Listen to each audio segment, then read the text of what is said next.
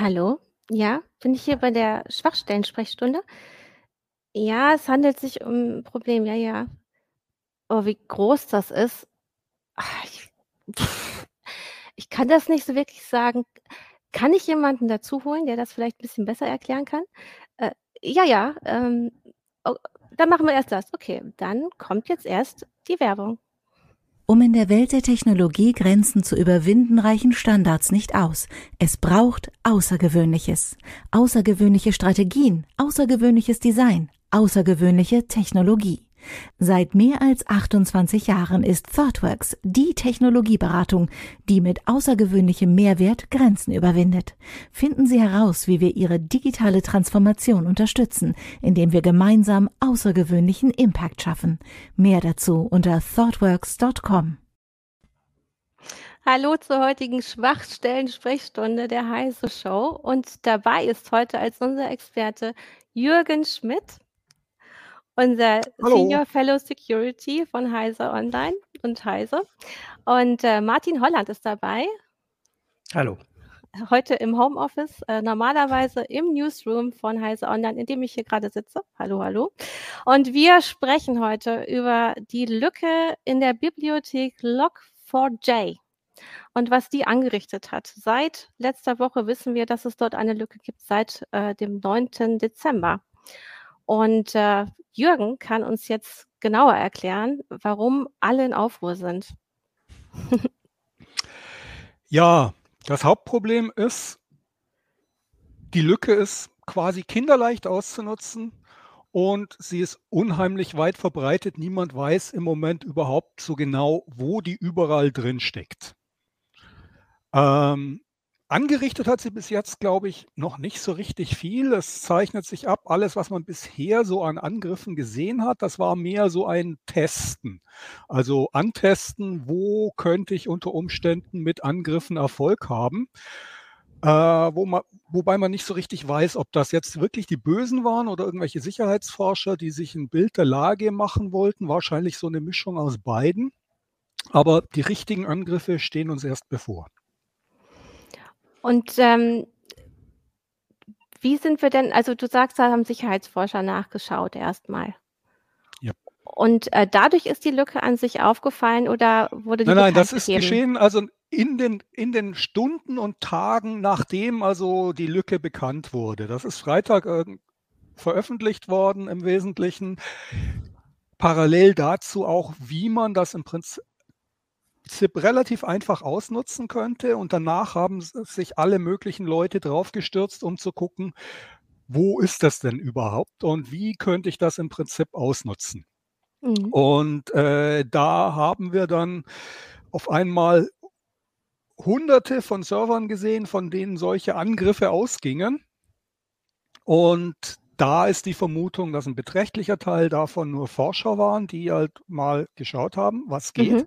beziehungsweise sich ein Bild machen wollten, aber auch schon eine ganze Reihe von Akteuren, die tatsächlich Böses im Schilde führen. Also zum Teil Cybercrime-Gruppen, die irgendwann Ransomware ausrollen wollen, die tatsächlich Firmen erpressen wollen, aber auch tatsächlich äh, Nation-State-Akteure, also von NSA bis KGB beziehungsweise dessen Nachfolger, die schauen wollen, ob sie da unter Umständen spannende Informationen abziehen können oder sonst wie in äh, interessante Ziele einbrechen können. Das bedeutet, diese Lücke sitzt an einer Stelle, wo man dann quasi in Netzwerke reinkommt oder was macht die genau? Die Lücke funktioniert im Prinzip ganz einfach. Die betrifft vor allem irgendwelche Dienste oder Programme, die protokollieren, was sie gerade tun. Das ist sehr verbreitet in der IT, dass also ein Dienst zur Nachvollziehbarkeit protokolliert, was er gerade tut. iCloud zum Beispiel war verwundbar. Wenn ich mein iPhone wenn sich das mit der iCloud verbindet, wird die iCloud protokollieren, Jürgens iPhone hat sich gemeldet. Und wenn ich jetzt meinem iPhone einen schrägen Namen gebe und da diese Zeichenkette des Angriffs mit unterbringe, Jürgens LDAP, JNDI, irgendwas, also wie diese Zeichenkette halt heißt, dann protokolliert die iCloud diesen, diese Zeichenkette und damit wird sie im Prinzip schon anfällig, damit hat sie schon das Problem, weil damit wird sie, die iCloud, Apples iCloud, ähm, eine, einen Server unter meiner Kontrolle kontaktieren, von dem Code nachladen und dann ausführen, was immer ich will. Mhm. Äh, das heißt, dieses Problem, also ich habe nicht zufällig Apples iCloud gewählt, weil die waren tatsächlich dafür anfällig, auf genau diese Art und Weise und haben das jetzt, hoffe ich zumindest, äh, gefixt. Aber das ist an unglaublich vielen Stellen, weil dieser Vorgang, dass Software oder Dienste protokollieren, was sie tun, ist einfach überall. Und im Bereich Java-Software ist Log4j, diese Bibliothek, sehr weit verbreitet. Das war sozusagen der Standard, wie man sowas macht. Mhm. Das hat also Gott und die Welt eingesetzt und äh, Java-Software ist auch sehr weit verbreitet. Das heißt, man muss damit rechnen, dass das an allen möglichen und unmöglichen Stellen äh, tatsächlich zum Tragen kommen könnte. Mhm. Ähm, und aber es ist jetzt so, also für diese Lücke selbst gibt es ja inzwischen ein Patch oder ich glaube zwei, das kannst du auch erzählen, also gibt es schon einen zweiten. Aber so wie du es erklärt hast, müssen ja, also muss das ja nochmal gepatcht werden quasi. Also erstmal musste äh, die, die Java-Entwickler mussten aktiv werden, um diesen Patch zu machen. Und jetzt müsste, um bei deinem Beispiel zu bleiben, Apple den einspielen. Also das ist ja diese, also wo sind wir denn da gerade? Du hast gerade gesagt, Apple hat es wahrscheinlich gemacht. Ähm, aber es waren jetzt irgendwie schon zwei Patches oder wie war das? Und ist das jetzt schon, zumindest ist die Lücke denn schon fixbar überhaupt für die, die das könnten, die da dran sitzen? Ja, das Problem, das du ansprichst, ist tatsächlich, dass es da mehrere Stufen gibt, über mhm. diese, dieser Patch äh, tatsächlich zum, zum Einsatz, zur Wirksamkeit kommt. Also zum einen müssen die Hersteller natürlich ihre Produkte patchen, Updates für diese Produkte einspielen und die werden dann eben, wenn sie diese Bibliothek verwendet haben, neuere Versionen dieser Bibliothek in ihre Software äh, reinbauen und dann müssen die Anwender eben also die Nutzer dieser, dieser äh, Software oder dieser Geräte die Patches auch einspielen. Also mhm. äh, im Zweifelsfall, das kann irgendein Gerät, ein smartes Gerät aus der IoT-Welt äh, sein, mhm. das du einsetzt, das äh, eben auch dieses Logging macht und dadurch anfällig werden könnte dein Staubsaugerroboter zum Beispiel oder äh, irgend so ein Gerät, das du bei dir zu Hause mhm. einsetzt und das muss dann ein Update von dem Hersteller bekommen. Mhm. Da kannst du ja nicht irgendwie die Bibliothek austauschen, die der einsetzt, sondern mhm. da musst du warten, bis der Hersteller der, der Software oder der Firmware, die da drauf läuft, eine aktualisierte Version liefert, die diese Lücke beseitigt. Ich habe Gerade heute Morgen habe ich von Cisco so ein Advisory gesehen. Die, das ist ein sehr prominenter äh, Hersteller von Netzwerk, äh, Hardware, Net Netzwerkausstatter, aber auch Software. Und das ist buchstäblich seitenlang äh, betroffene Produkte von denen. Und äh, die Lieferdaten, wann die ab aktualisierten Versionen äh, verfügbar sein werden. Bei ganz vielen steht zum Beispiel 23.12.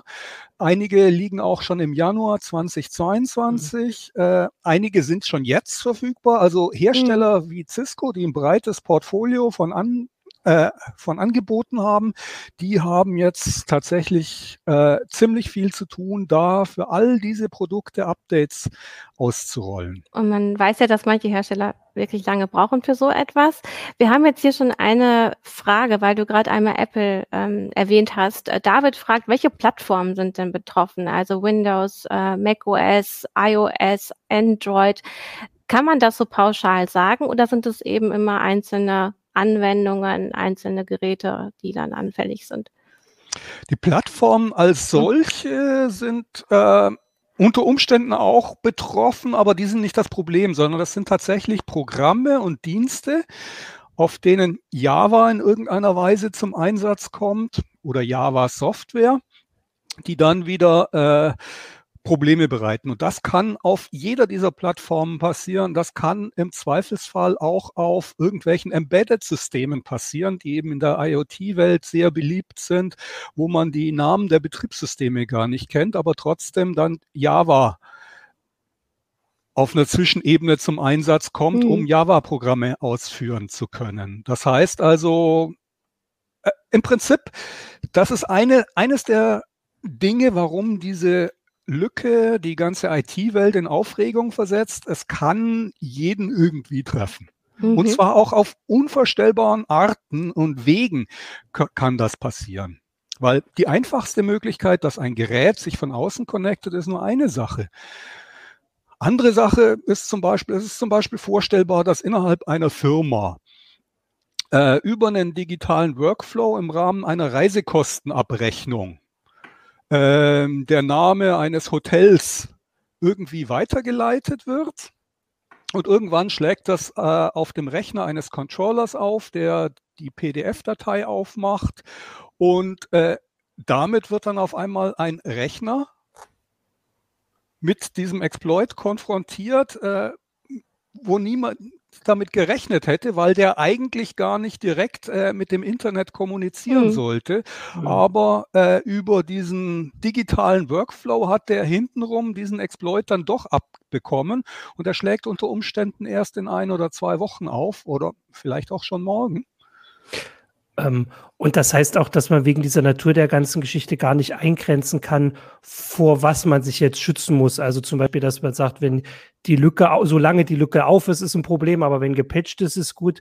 Solange sie auf ist, könnten ja auch Leute jetzt quasi die nutzen, um sich in irgendwelche Netzwerke ähm, reinzuhangeln, sage ich mal. Und selbst wenn die gepatcht ist, wie so ein also da, da gibt es doch diese Geschichten, dass man da quasi so eine Basis aufbaut und dann später nochmal nachguckt. Könnte wie das so ein da Tunnel vielleicht, oder? Wie, wie so, genau, also dass man schon mal so ein, äh, so ein Posten, oder wie, das gibt es immer nur diese englischen Begriffe, so ein Foothold oder sowas macht, wo mhm. man dann sagt, man kommt später nach oder man könnte jetzt schon Ransomware machen oder so. Das kann man auch nicht eingrenzen. ist, glaube ich, der, der deutsche ja, Begriff. Das ist noch nicht mehr Englisch, genau, ja. Ah, aber ein bisschen militärisch.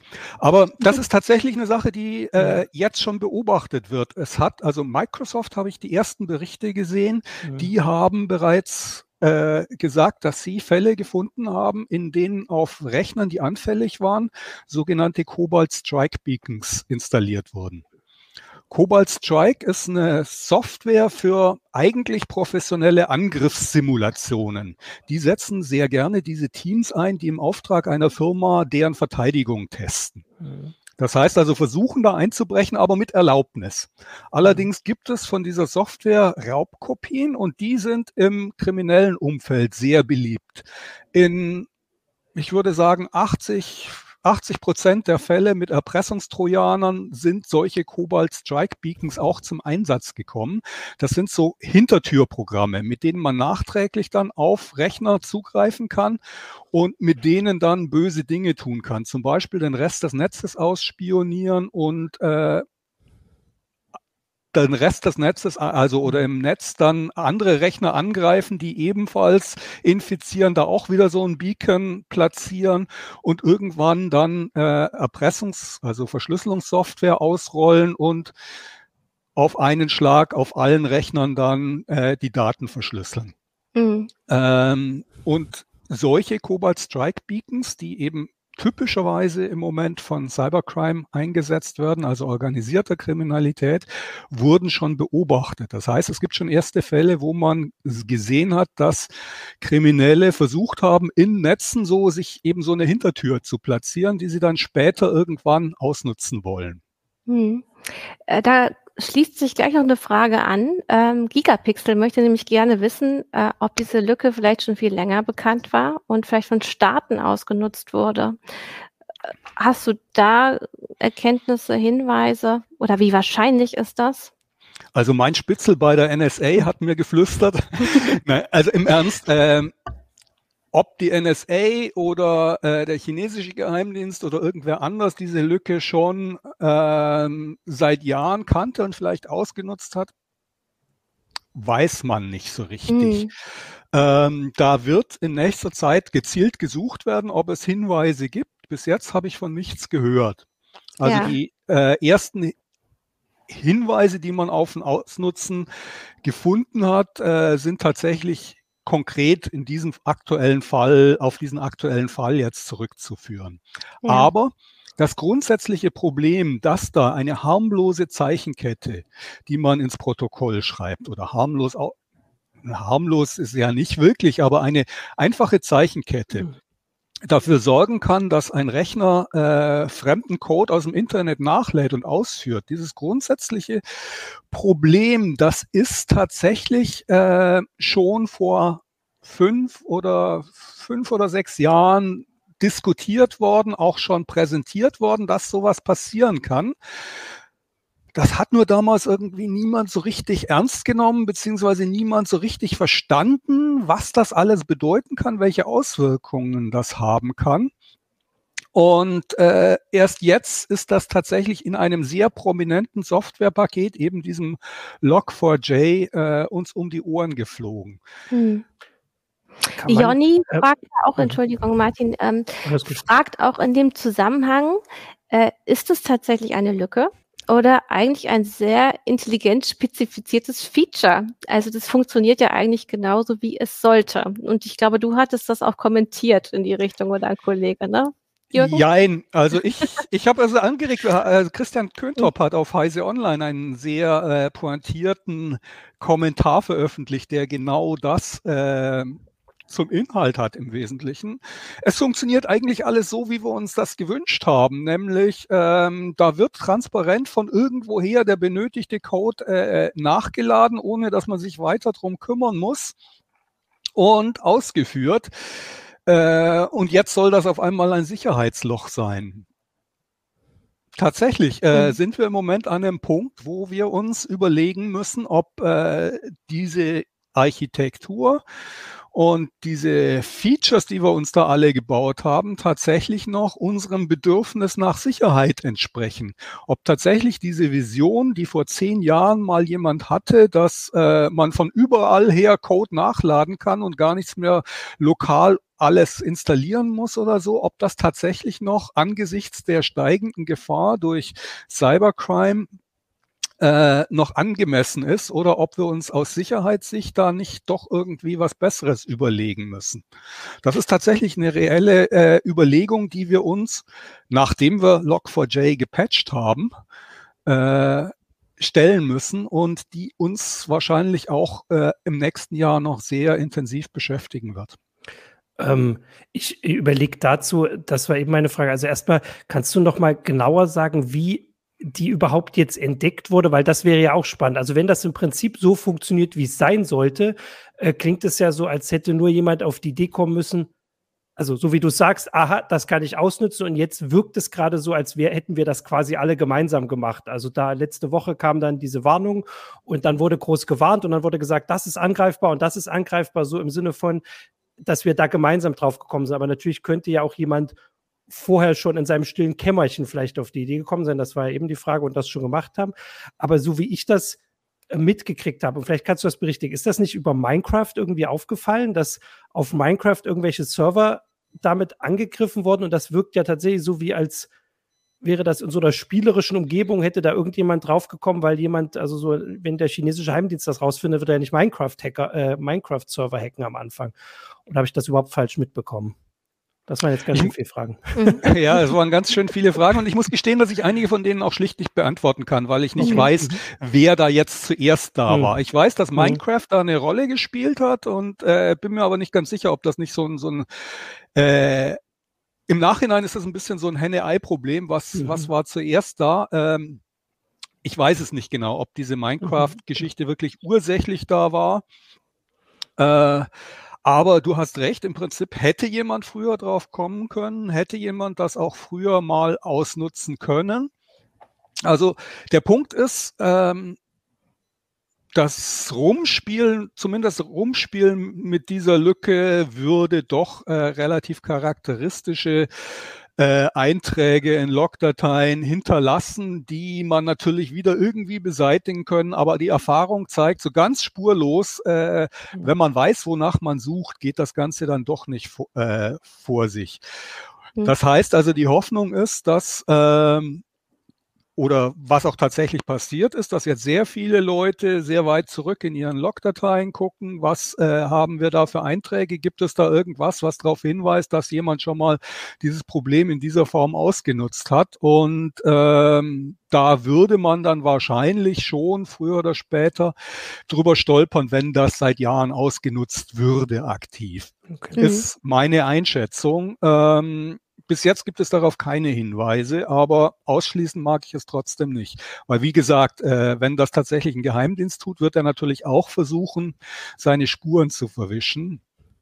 Das geht nicht in allen Fällen, wenn da zum Beispiel, es gibt Firmen, die setzen eben äh, Logfiles ein, die lassen sich im Nach Nachhinein nicht verändern.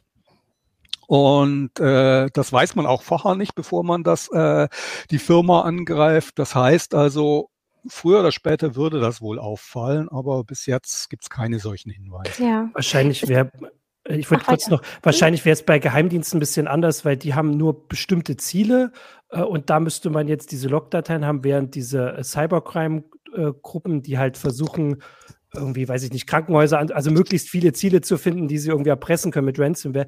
Da wäre, wenn die das schon länger hätten, dann wäre die Wahrscheinlichkeit größer, dass man irgendwo in Logfiles was findet, wäre so ein, während so ein Geheimdienst, der nur irgendwie die Regierung in anderen Ländern angreift, wahrscheinlich auch einfach weniger Spuren hinterlässt, weil er weniger Leute angreift als so Cybercrime. Ach, das Ganze, das ist viel einfacher. Wenn Cybercrime ja. dich angreift, die haben gar kein Interesse daran, das geheim zu halten. Das erfährst ah, du spätestens dann, wenn eine Erpressungsbotschaft ja. auf deinem Rechner erscheint, äh, dass die Geld von dir haben wollen. Mhm. Das ist also, die bleiben ja nicht wirklich in der Regel äh, beliebig lange geheim, sondern die mhm. wollen Geld machen und das wirst du in aller Regel schon recht bald merken. Hm. Und dann kriegt man ja auch mit, wie sie angegriffen haben. Ja, ja. Mhm, es gibt jetzt äh, verschiedene Kommentare, nämlich da mhm. wird darauf hingewiesen, wie denn dieser, diese Bibliothek überhaupt gepflegt wird. Äh, und unter anderem Konrad Zuse schrieb, äh, wenn zwei Menschen in ihrer Freizeit ohne Support sowas bauen, oder auch Eddie Aurelius schreibt, es ist ja nicht das erste Mal, dass ein Paket, welches nur von wenigen Leuten in der Freizeit gepflegt wird, Schwachstellen aufweist, welches ein großes Problem verursacht. Äh, ist das äh, ein Bashing äh, von diesen Entwicklerinnen und Entwicklern was gerechtfertigt ist, Jürgen? Wieso ist das ein Bashing? Ich oder, mein, oder ist das einfach eine Feststellung? Äh, ich meine, die haben, die haben ja offensichtlich, also zum einen muss man mal deren Leistung irgendwie hervorheben, mhm. weil die haben offensichtlich da eine Software über viele Jahre gepflegt. Das ist Open Source, ne? Das muss man einmal. Die Open Source sagen. ist, mhm. der Allgemeinheit zur Verfügung gestellt die sich zu einem integralen Teil der unserer IT-Infrastruktur entwickelt hat. Also das ist eine großartige Leistung und äh, dass die das in ihrer Freizeit getan haben, macht das umso beachtenswerter. Dass die jetzt zu einem Sicherheitsproblem geworden ist, weil sie eben den Anforderungen, die irgendwelche äh, Firmen wie Apple an die Sicherheit ihrer Produkte haben, nicht genügt, ist, würde ich mal sagen, in erster Linie nicht deren Problem, die da, äh, weil die das in ihrer Freizeit da gemacht haben. Da hätte man auch durchaus mal oder könnte man durchaus mal die Frage stellen, ob es nicht vielleicht auch angebracht wäre, dass Firmen wie Apple oder Cisco oder you name it, die auf solche Software vertrauen, die die einsetzen, ob die nicht wenigstens mal, äh, was weiß ich, ein paar tausend Euro im Jahr äh, da locker machen könnten, um diese Software zu unterstützen und dadurch besser zu machen. Mhm. Aber Tatsache ist, äh, es ist nicht das erste Mal, dass wir feststellen, dass da äh, ein Team von Leuten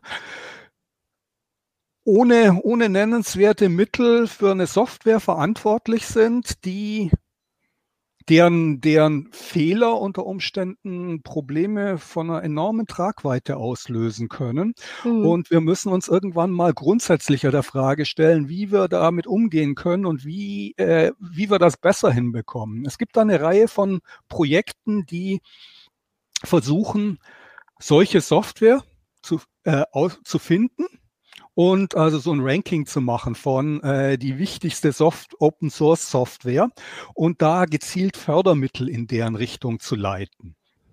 Äh, solche Projekte sollte man sich anschauen, ob die nicht äh, weiter ausgebaut werden müssten und ob und wie die auch von Firmen oder auch Staaten äh, unterstützt werden können in diesem Bemühen. Mhm. Wovon ich nichts halte, ist, das jetzt alles zu reglementieren und zu sagen, also man darf keine Open Source Software äh, mehr benutzen oder äh, ein gutes Projekt, ein Projekt, das ja Log4j ist nicht umsonst so erfolgreich geworden. Das war über viele Jahre, war das genau das, was man haben wollte. Also zu sagen, solche Software dürfen wir jetzt nicht mehr äh, benutzen. Wir dürfen jetzt nur noch vom BSI zertifizierte äh, Software namhafter Hersteller einsetzen. Das kann nicht der Weg sein, in den wir gehen müssen. Mhm. Ähm, Vielleicht hast du es schon mhm im Grunde einmal beantwortet, aber vielleicht magst du es nochmal machen. Capellino fragt nochmal. Die Frage ist, warum ein Log-System Code interpretieren und ausführen muss. Also wieso wurde das überhaupt eingebaut als Feature und ist jetzt ein Bug? äh, das muss man in einem größeren Kontext sehen. Das ist so eine Vision von Java, dass Java äh, Software verteilt arbeiten kann, dass die eben die Fähig dass man da die Fähigkeit hat, sehr transparent Code, den man nicht selber hat, aus an, von anderen Stellen nachladen kann und ausführen kann. Und ähm, dieses Feature, diese Funktion, diese Vision ist uns jetzt sozusagen auf die Füße gefallen. Nicht zum ersten Mal, aber zum ersten Mal mit dieser Tragweite. Also ähm, so ganz Schritt für Schritt, muss ich sagen, kann ich das auch noch nicht verstehen, wieso eine einfache Zeichenkette in einem Log-Eintrag äh, dazu führt, dass die ausgewertet wird und da dann äh, Server kontaktiert worden werden. Aber das ist eben Bestandteil dieses, dieses Konzepts, dass Java äh, mit JNDI so ein globales, universelles Namensverzeichnis geschaffen hat, über das man Ressourcen an beliebigen Stellen im Internet spezifizieren in seinen Programm einbauen und ausführen mhm. kann. Man kann es ja vergleichen mit im Grunde On-Demand-Wirtschaft. Also äh, du holst dir dann die Ressource, wenn du sie brauchst. Und damit du einfach dein System jetzt nicht überlastest, sondern du holst es dir immer nur dann, wenn du es gerade zur Verfügung Ja, wobei, möchtest, wobei die Sache geht ja noch einen Schritt weiter, mhm. dass also äh, da offensichtlich Automatismen im Spiel sind, dass du das gar nicht aktiv holst, sondern das wird sich geholt, wenn du nur ähm, andeutest, dass du es brauchen könntest. Mhm. Okay. Und zwar in einem Umfang, den man im Moment gar nicht so richtig versteht, habe ich den Eindruck. Dass da eben nicht nur ein bestimmtes Ding geholt wird, sondern äh, dann auch noch viel mehr. Christian Köntop hat das in seinem Kommentar äh, viel besser beschrieben, als ich das kann, weil der äh, die Entwicklerperspektive da hat und tiefer in äh, diesem Java, vor allem auch in Enterprise-Umgebungen drinsteckt, als ich das tue. Mhm. Ja. Ähm, ich wollte noch mal kurz, also Surfax ja. hat ja auch das noch mal äh, geschrieben, deswegen Open Source zu verteufeln wäre der gänzlich falsche Weg. Das ist ja im Prinzip auch das, was du gesagt hast. Ich wollte da nur noch mal kurz darauf hinweisen, also du hast es ja alles schon gesagt, aber dass man das noch mal zusammenfasst. Wir hatten ja diesen Heartbleed äh, Bug, das war so eine ähnliche Geschichte, wenn ich das richtig in Erinnerung habe. Da ging es, glaube ich, um OpenSSL, was auch so ein äh, ähm, Open Source Geschichte war, die an sehr vielen Stellen eingesetzt wird. Und ein ein, ähm, eine Folge davon war, dass es tatsächlich äh, so ein Programm schon mal gab, was du gesagt hast, dass man bestimmte Open Source Programme finanziell unterstützt. Und ich würde das, also ich wiederhole das deswegen nur nochmal, weil das ja hier auch eine Gelegenheit ist, quasi diese, äh, diesen Moment jetzt zu nutzen, wo diese Auf, also wo diese ganze Aufmerksamkeit da drauf ist. Weil, also was ich oft das Gefühl habe und was ich da auch sehe, wenn andere das beschreiben, ist gar nicht unbedingt, dass das jetzt am Geld fehlt. Also jetzt wird ja gerade deutlich, wie viel das ist. Also die Unternehmen tun da ja auch dann immer was rein in so eine Dinge, sondern dass niemand diese Übersicht hat. Also dass es diese Liste einfach nicht gibt. Ähm, also man findet immer erst im Nachhinein raus, wie wichtig Log4j ist. Wenn du das letzte Woche, als du das das erste Mal gehört hast, hast du wahrscheinlich auch noch nicht gedacht, wo das überall drin ist.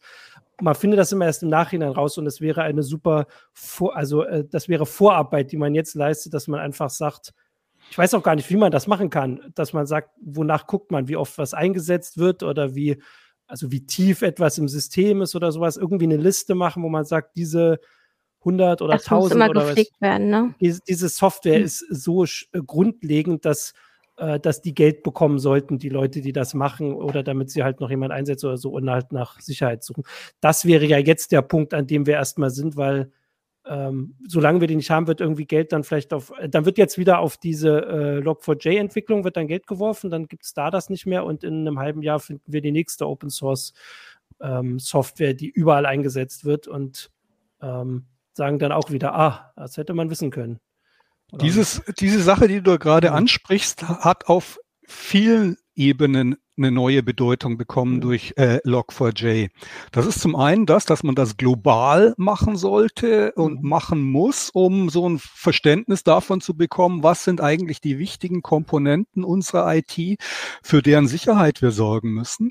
Aber auch in einem kleineren Maßstab äh, haben wir das bis jetzt versäumt, das ausreichend zu machen, also zum Beispiel auf Firmenebene.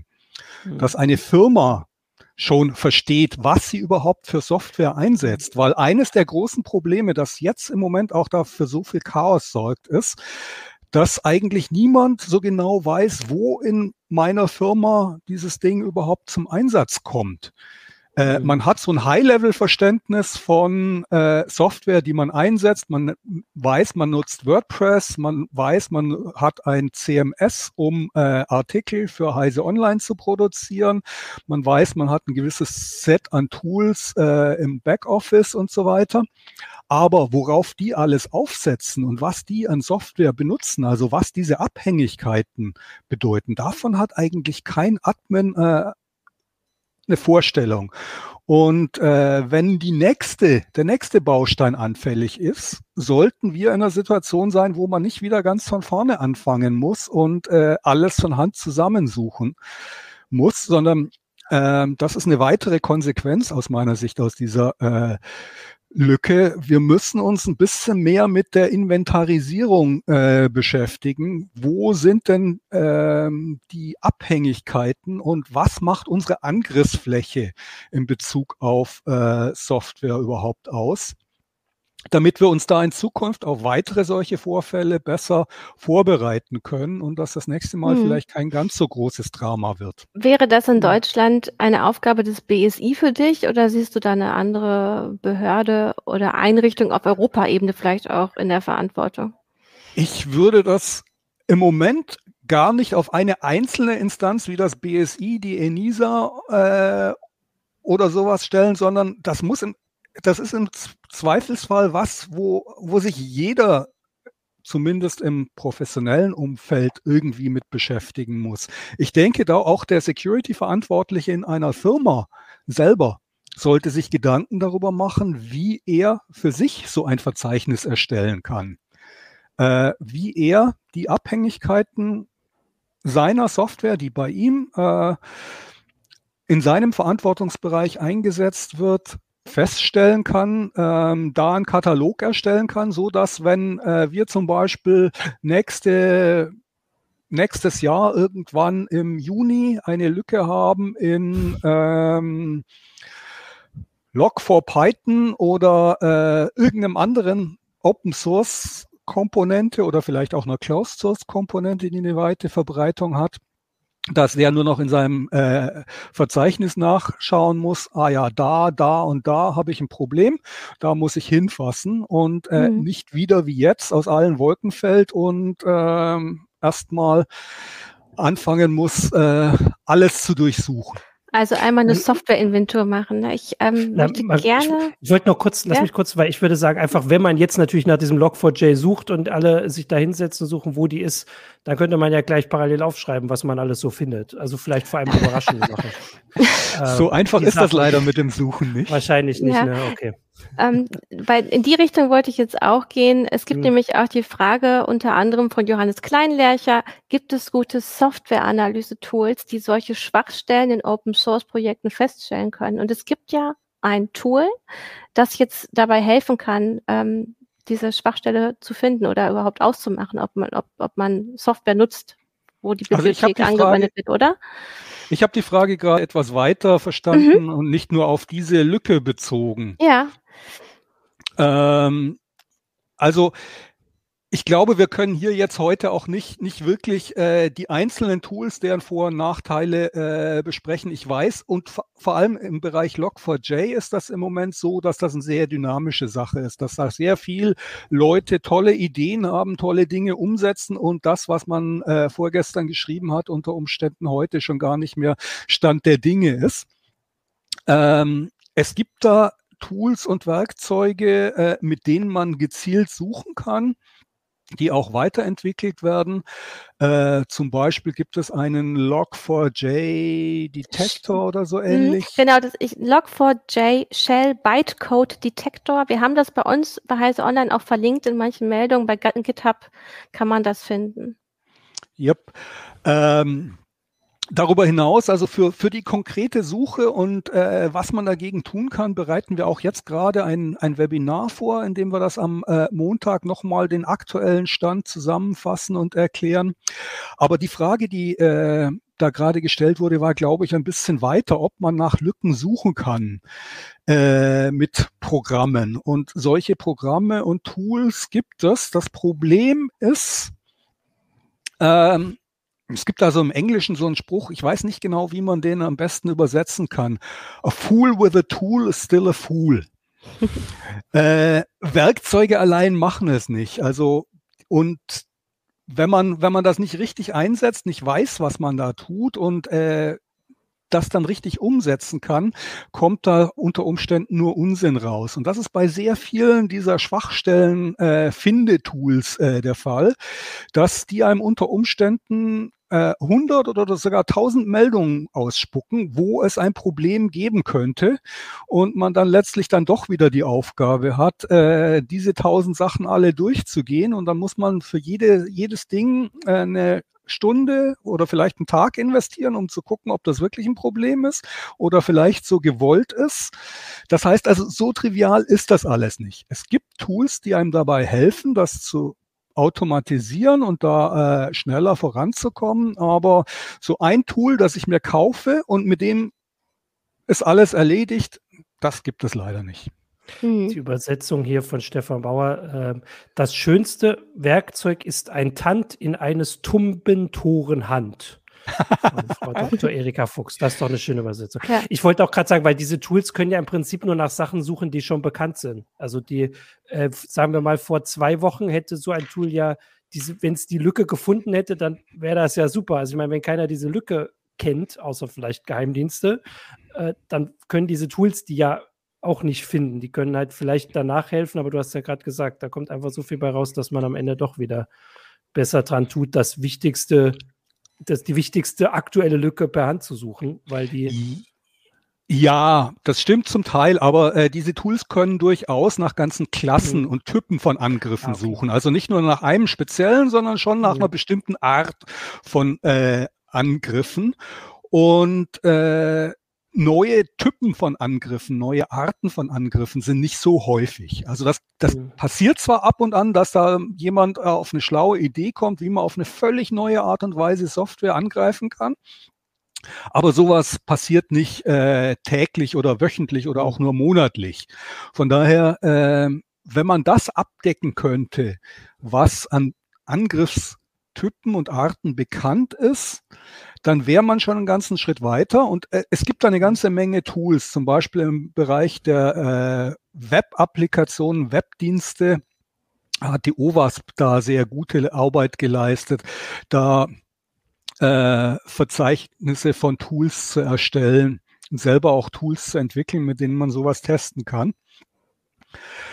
Aber wie gesagt, also man braucht selbst für den Einsatz solcher Werkzeuge noch äh, sehr viel Kenntnisse und Leute, die das machen und äh, danach auch das Ganze auswerten vernünftig.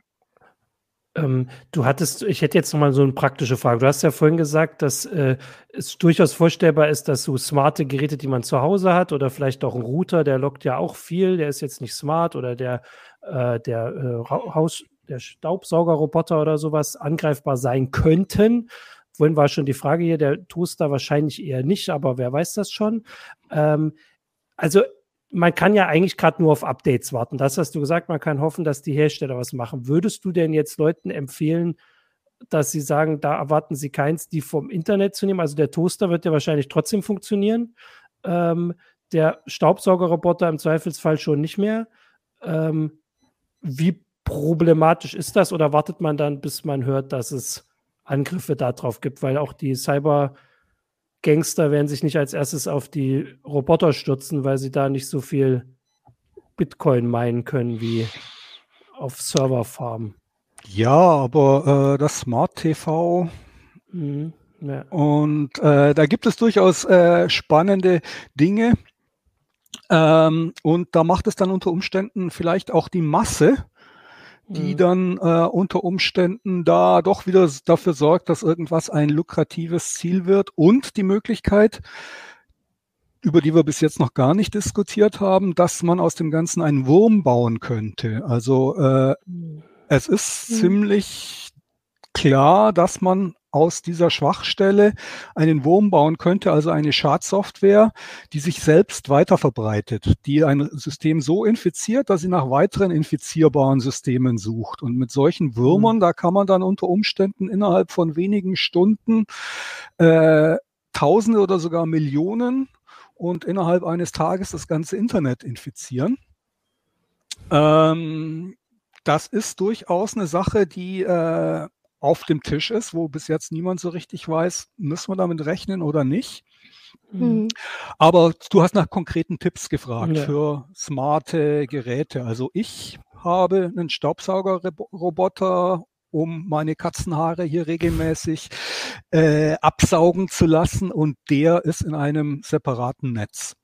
Das mhm. ist überhaupt, also ich bin in Bezug auf äh, smarte Geräte sehr skeptisch und ein wenig desillusioniert, was die Sicherheit angeht. Und äh, wenn irgend möglich, versuche die tatsächlich abzuschotten von meiner normalen Heim-IT. Das heißt, mhm. äh, selbst wenn jemand einen Staubsaugerroboter kompromittiert, dann dann hat er den eben unter Kontrolle, aber er hat erstmal keine direkte Möglichkeit, da den Rest meiner IT, also mein NAS zum Beispiel, anzugreifen mhm. und ebenfalls äh, zu kompromittieren. Also und, äh, das ist eine Vorsichtsmaßnahme, die ich allen nur äh, empfehlen kann, die so ein bisschen Hand für Technik haben, die wissen, wie man zu Hause mit dem mhm. meisten, die meisten Router können das, dass man ein Gastnetz anlegt und dass man eben solche smarten Geräte am besten nur in das Gastnetz steckt und nicht in sein normales Netz. Und das würde auch, also das gilt allgemein. Das hast du jetzt, mhm. machst du nicht erst seit Log4j, sondern das machst du allgemein. Das wirst du auch beibehalten, wenn alle Geräte gepatcht sind mit Log4j in weiß ich nicht wann. Okay, also das ist ein Tipp, den man allgemein sowieso befolgen sollte. Das wäre eine gute Konsequenz wieder aus so einer Geschichte, die auch mal vielleicht jetzt nicht per se den Heimanwender betrifft. Wir hatten das hier äh, auf Pfizer Online im Forum, dass Leute gemeint haben, das betrifft den normalen PC-Nutzer ja gar nicht, aber so ganz ich meine, wir stellen ja, bei so Sicherheitslücken immer wieder fest, dass halt viel zu viele Geräte in irgendein Netz reingehängt werden. Einfach mhm. nur, weil man irgendwie remote drauf zugreifen möchte und es ist eigentlich gar nicht unbedingt notwendig. Es ist dann manchmal Bequemlichkeit oder man denkt nicht drüber nach und man entflechtet das nicht, man macht nicht eigene kleinere Segmente und so. Und das ist ja auch eine Strategie, die man zum Teil bei euch im Webinar, ähm, denke ich, auch vorgestellt bekommt, ne? wie man Netzwerke ja. absichert. Also hier kommt der Hinweis äh, von den äh, Zuschauern und Zuschauern, dass mhm. das also natürlich nur geht, wenn das die Router können. Ähm, aber Jürgen hat es ja gesagt, ich meine, das ist sowieso nur ein Tipp für Leute, die sich da das ein bisschen auch zutrauen. Die haben dann meist mhm. vielleicht auch eher den Router, der das auch kann. Ja, obwohl ich meine, wenn du eine Fritzbox hast, also ich finde, da ist ja überhaupt die ganze ja, ja, Oberfläche so gestaltet, dass du relativ, also du wirst auch durchgeführt im Zweifel und es ist gut aufgelistet, wie man das einrichtet. Also selbst für Newbies geht das eigentlich auch umzusetzen, wenn man sich eine halbe Stunde oder eine Stunde mal Zeit nimmt. Also ein Gastnetz ist eigentlich eine Funktion, hm. die mittlerweile, denke ich, auch die meisten Heimrouter bieten, weil es einfach ein sehr übliches Szenario ist, dass jemand äh, zu Besuch kommt, man dem WLAN geben will, aber der nicht unbedingt gleich äh, in deinem eigenen Heimnetz äh, sein sollte. Mhm. Insbesondere wenn das dann was weiß ich, die äh, Freunde von äh, deinen Kindern oder ja, von ja. deinen Eltern sind, die zu Besuch kommen, äh, zu denen, die du selber gar nicht mehr unbedingt kennst, dann willst du vielleicht nicht unbedingt, dass die gleich dein ganzes Netz äh, als Spielwiese haben. Und von daher ist das ein sehr verbreitetes Feature in Heimroutern und man kann das durchaus mal gucken. Es lohnt sich dann nachzuschauen, ob es das gibt. Und wenn es das gibt, ist es vergleichsweise einfach, das dann auch umzusetzen. Ja. Genau, ich fand, das äh, ist halt gut, dass man so einen praktischen Tipp hat, weil wenn man die ganze Woche diese Berichterstattung liest, dann hat man vielleicht das Gefühl, man möchte irgendwas machen, außer andauernd zu gucken, ob es schon Updates gibt. Mhm. Äh, dann hat man doch jetzt ein kleines Projekt vielleicht noch für die total arbeitsfreie Vorweihnachtszeit. ja. Genau, Jörg, ich meine, du hast darauf hingewiesen, dass meistens jetzt wahrscheinlich eher Firmen Ziel der Angriffe sind, äh, da wo man eben gut Ransomware unterbringen kann, wo wirklich was abzugreifen ist, so als Endanwender muss man sich vielleicht jetzt noch nicht muss man nicht so viel Angst haben, aber man muss vorsichtig sein und auf Updates warten. Ist das so richtig zusammengefasst? Ja, also wenn man sehr äh, aktiv werden möchte, dann kann man auch mal, es gibt mittlerweile einige Listen mit äh, Updates beziehungsweise Statements von Herstellern, die sich äußern. Da gibt es so ein, so ein Crowdsourcing-Projekt, das ich in meinem Artikel, äh, was hilft jetzt, was hilft, äh, was nicht so sehr, auch verlinkt habe, wo es mittlerweile hunderte von Firmen schon äh, verlinkt sind, deren Statements. Und da kann man mal äh, durchgucken, wie es mit den Herstellern von äh, den eigenen Geräten beziehungsweise der eigenen Software aussieht, ob die bereits was gesagt haben und ob man äh, deren Updates schon alle hat oder ob die vielleicht grünes Licht geben und sagen, wir sind entweder nicht betroffen oder wir haben alle unsere äh, anfälligen Dinge bereits im Griff und gepatcht. Super, also da guckt man dann einfach äh, auf Heise Online. Wir werden ja weiter darüber berichten. Wir haben jetzt ja auch über die letzten beiden ähm, äh, Patches berichtet. Da gab es ja auch nochmal ein Problem wieder mit einer aufgetretenen Lücke. Also da muss man auch dranbleiben und weiter drauf gucken. Äh, wir werden auch versuchen, über die Feiertage natürlich dran zu bleiben.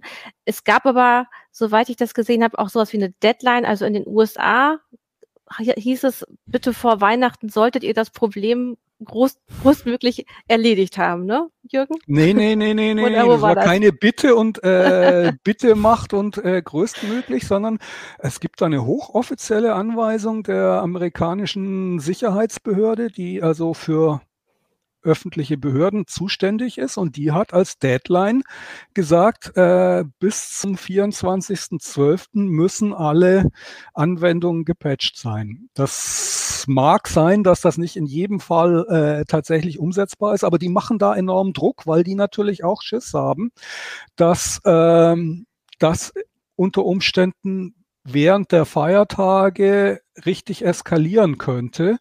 Und das ist so ein bisschen so das Damoklesschwert, das im Moment über unser alle Köpfe äh, schwebt, dass wir nicht so richtig wissen, wann diese richtige Welle von Angriffen kommt und wie die sich tatsächlich auswirken wird. Mhm. Ich habe so ein bisschen Angst, dass wir trotz aller Aufrufe, ihr müsst patchen, ihr müsst euch darum kümmern, bestenfalls äh, so 70 Prozent der Leute erreichen, die äh, patchen. Das reicht aber nicht für Herdenimmunität, wie wir leider äh, gelernt Parallele. haben. Mhm. Äh, und äh, wenn dann die große Welle kommt, äh, dann wird die immer noch genug Opfer finden. Mhm. Und wenn das nur 30 Prozent sind, dann wird das trotzdem unsere Notfallkapazitäten äh, überlasten so dass wir immer noch in eine richtig, richtig böse Katastrophe reinlaufen könnten. Ich mag jetzt den Teufel nicht an die Wand malen, aber ähm, ich muss gestehen, so ein bisschen habe ich schon Schiss davor, dass wir da äh, über Weihnachten, Silvester noch ein richtig, richtig ernsthaftes Problem bekommen könnten. Mhm oder uns das irgendwann im nächsten Jahr einholt. Also äh, für Entwarnung ist das jedenfalls äh, viel zu früh. Hm, okay, dann habe ich noch eine Nachfrage. Ähm, kritische Infrastruktur, weil du sagst halt, in unserem Kulturkreis, wir feiern äh, größtenteils Weihnachten, äh, könnte es sein, dass eben vielleicht auch weniger Leute einfach in der IT arbeiten. Jeder hat mal Urlaub. Dann ist so ein Angriff wirklich eine nette Geschichte. Ne? Alles ist schlechter besetzt. Was ist mit kritischer Infrastruktur? Wäre die dadurch vielleicht auch betroffen? äh, ja, vielleicht wäre die auch betroffen. Also ich muss gestehen, ich habe keinen Einblick in äh, unseren Stromversorger hier, aber ich gehe mal davon aus, dass äh, die haben schon länger auf dem Schirm, dass es solche Probleme gibt und dass sie auf solche Probleme vorbereitet sein müssen. Ähm, ich habe die vage Hoffnung, dass die tatsächlich äh, jetzt so sehr am Rad drehen, dass die äh, das Problem bis dahin zumindest in einer Art und Weise äh, im Griff haben, dass man das Restrisiko überschauen kann und dass sie vor allem es auch Maßnahmen getroffen haben, um mit diesem Restrisiko sinnvoll umzugehen. Es gibt ja, wenn man so Risikomanagement macht, dann ist das typischerweise eben nicht nur ein 0-1, äh, ich mache gar nichts oder ich mache alles, sondern es geht darum, das Praktikable möglichst schnell umzusetzen und mit dem Restrisiko vernünftig umzugehen. Das heißt also Vorbereitungen dafür zu treffen, dass es einen trotzdem irgendwie trifft und dass, äh, wenn das passiert, äh, nicht gleich alles verloren ist, weil äh, es bestehen, es gibt ja unterschiedliche Formen von Erfolg, die ein Angriff haben kann oder Erfolg, mhm. naja, er kann unterschiedlich schlimm sich auswirken. Nicht jeder Angriff, wo also zum Beispiel Log4j ausgenutzt wird, äh, führt gleich dazu, dass deine komplette Firmeninfrastruktur verschlüsselt wird und deine Kronjuwelen äh, im Internet veröffentlicht werden sondern da gibt es Zwischenstufen. Unter Umständen kann man das früher bemerken, dass da was Seltsames passiert und das dann eingrenzen und äh, vom Rest des Netzes rechtzeitig abschotten und äh, es den Angreifern auch schwerer machen, da weitere Schritte zu machen. Das sind übrigens auch alles Dinge, die wir in dem Webinar am Montag mhm. äh, besprechen werden, wie Firmen mit diesen Problemen sinnvoll umgehen können, auch über das einfache, ich spiele den Patch ein, hinaus. Mhm. Was es da eben für Konzepte gibt und wie man das in einer Firmenumgebung praktisch umsetzen kann.